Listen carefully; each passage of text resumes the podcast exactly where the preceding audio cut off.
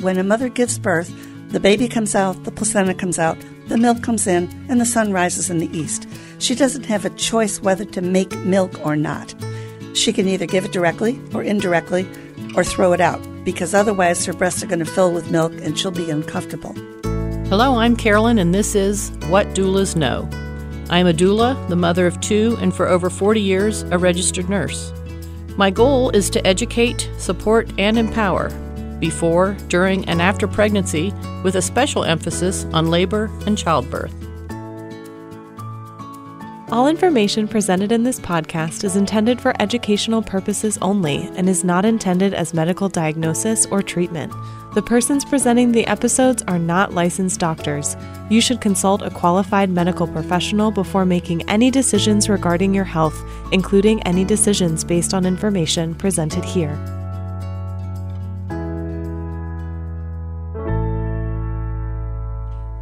It's Carolyn. Today we're going to talk on what doulas know about breastfeeding.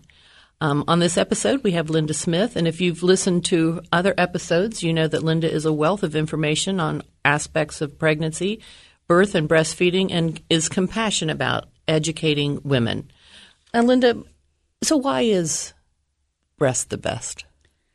It's what your body's designed to do. Every mammal has milk, makes milk that is specific for their young. So milk of mother rabbits is designed to help the baby rabbits run fast to get away of predators. So that's a different composition than the milk of a baby uh, mother seal whose baby has to keep warm in the ocean, or a baby cow who's got to stand up at birth. Our babies have to think. We are the smartest species. So the milk of human mothers is designed for brain growth not necessarily standing up faster first and running fast or keeping warm. We're trying to create smart people. So the breast milk, what is the composition? How does how does that all begin? Because I had a preemie, and they told me my breast milk was exactly what my preemie needed, and it was totally different milk than a full term baby would have gotten. So how does that all happen? So around the time that a baby, a, a, gestating baby starts being able to swallow, around 12 to 16 weeks, around the first trimester, the breasts start making colostrum, which is mostly proteins and fats and protective elements. So that increases during at the pregnancy, kind of at the same pace that the growing baby does. As the mother comes near birth, that changes to a higher, I mean, just more, more and more of it. When the mother gives birth and the placenta delivers, that removes chemicals that will now trigger the breast to start adding sugar to the milk, which draws in more water from your ankles and everywhere else. So the biggest difference between colostrum and mature milk is that it's diluted with lactose and water. Lactose is especially important for brain growth. So for premature babies, the babies who get the milk of the mother who delivered the baby or gave birth to the baby is right for that baby, but the baby wasn't supposed to be born yet. Mm-hmm. So people are studying that all over the world. There's actually a controversy over whether certain minerals are needed, like calcium and phosphorus. And since we don't know how that baby would have grown outside the womb because they didn't, they were still supposed to be inside the womb, it's hard to come up with concoctions that would match what they should have gotten. And that's a worldwide controversy. But we know that human milk is way, way, way top of the list for a preemie. Most moms make plenty of milk. Most moms make at least a third more than any one baby would need. So making milk is usually easy for most women. If for whatever reason it's not happening for her, mothers can donate their milk. And that milk is even better for preemies than any other animal's milk because it's human milk.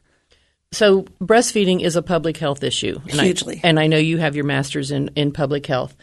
What is what is how's the United States doing in breastfeeding compared to other countries or globally? In some respects, we're doing fairly well. Our initiation rate across the country exceeds 80%. So 80% of mothers want to breastfeed. Now, let me pause for a minute here. When a mother gives birth, the baby comes out, the placenta comes out, the milk comes in, and the sun rises in the east. She doesn't have a choice whether to make milk or not. In years past, they were given lactation suppression drugs, even into my personal history. But now we know the milk is going to come in. Or that's not a good term, but we'll yeah. use that term. she can either give it directly or indirectly or throw it out because otherwise her breasts are going to fill with milk and she'll be uncomfortable. So part of the baby friendly hospital initiative is teaching every woman how to express her milk before the baby's born because nobody deserves to have milk that just hurts and stays in her breast.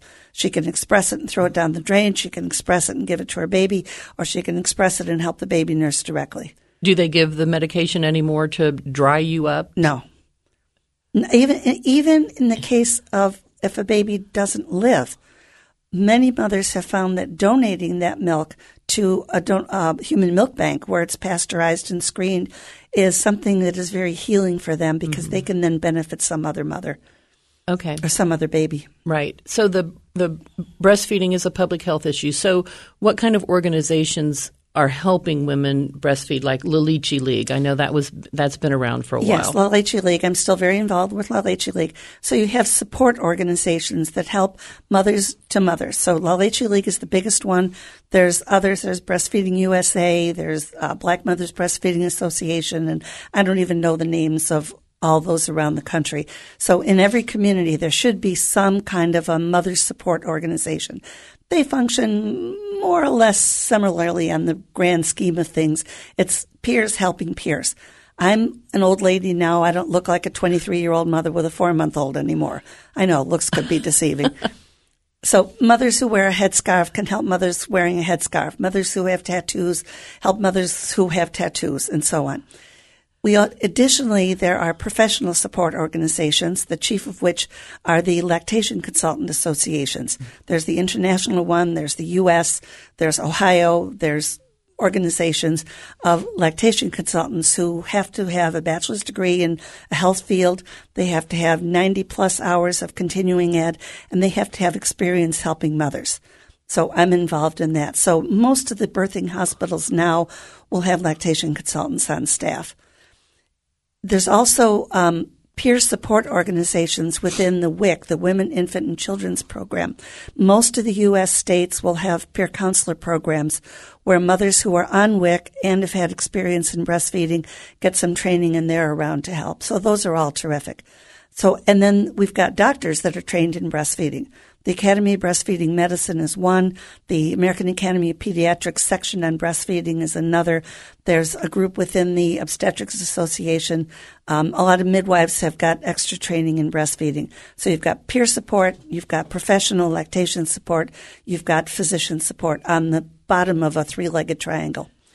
You've also got organizations that protect breastfeeding, like try to limit unethical formula marketing. Formula needs to be available. That's not an issue. How it's marketed in either an ethical way or an unethical way is the issue. There's also the promotion organizations like the World Alliance for Breastfeeding Advocacy and people that celebrate World Breastfeeding Week, which in the U.S. is the first week of August. Other countries celebrate the first week of October. But it's saying breastfeeding is a good thing to do, and there's organizations that do that. What if you have a mother that just simply doesn't want anything to do with it? Is it do you think it's the way they were brought up or they aren't in tune with the knowledge that is surrounds the benefits of breastfeeding? We don't really know why some women it's not their cup of tea. Mm-hmm. And in those cases, all of us in the lactation field are trained in how to help her wind it down as safely as possible. And within the Baby Friendly Initiative, it's a requirement that the hospital has to help her learn how to use formula safely. Okay, so how how do you wind it down then? Breasts make milk they make about one third more than what the baby is needing that day and ongoing. So the trick is to take a little bit off the top. So get rid, express, squeeze out 10% of the milk and the production will gradually diminish. It'll take weeks to a month or two, but it does go away. And when it goes away, your periods come back. Okay. So it does diminish because I know I was, when I had my preemie, I pumped for four months, but then without the skin to skin and all the others. I, I just couldn't maintain that. Sure. And nobody likes to cuddle up to a breast pump. Yeah. it's a temporary expedient. I know people do it for whatever their reasons. Uh, I'm glad we have so many good pumps around now, which we didn't when my kids were babies. Um, so we learn how, we teach everybody how to hand express. It's something you can do in the bathroom if you're out on a date. Yeah. Even if you don't have your pump there, even if there's a tornado like we've had in Dayton with no electricity, you've always got, most people usually have their hands. Yeah. so the, the bottom line here is making milk is easy for most women. If you don't want to use it, throw it away, but do it gradually so you're not hurt. Okay. And if you don't like how formula feeding is going, most of us in the lactation world will help the mother bring her milk back in and get the baby back to breast. It's a little bit harder than if she started that way, but we do that all the time too because formula feeding doesn't always work. I also want to ask you, Linda, about um, there's a lot of things on Facebook about people being shamed if they try to breastfeed on a park bench, and there's, there's oh, good grief! There's I a- just roll my eyes. Come on, that was boring in 1970 when I was having my kids. If you don't like seeing a baby fed, don't look. Every U.S. state has the law protecting women for nursing their baby anywhere that the woman and the baby are otherwise authorized to be. Period. It's now against the law to harass those women.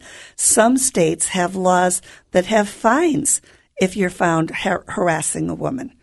That's awesome. I know there are a lot of implements to help if you have there's scarves, there's jackets. Oh there's, yeah, and that works when they got a tiny baby. You get a five month old, they pull them off. yeah. Uh, just It's like peekaboo. it's like seeing somebody with tattoos or piercings on their face. If you don't like it, don't look. Right. It's, every state has a law now. It's not. Ohio was it was legal in Ohio to have topless beaches before Ohio had a law protecting women from being harassed for nursing their baby, feeding their baby in public. And yet it still happens. I get calls, I don't know how often, several times a year. There have been lawsuits and just, oh, good grief. Get over it. But that's another episode of What Doulas Know. Uh, join us for the next one. Thank you.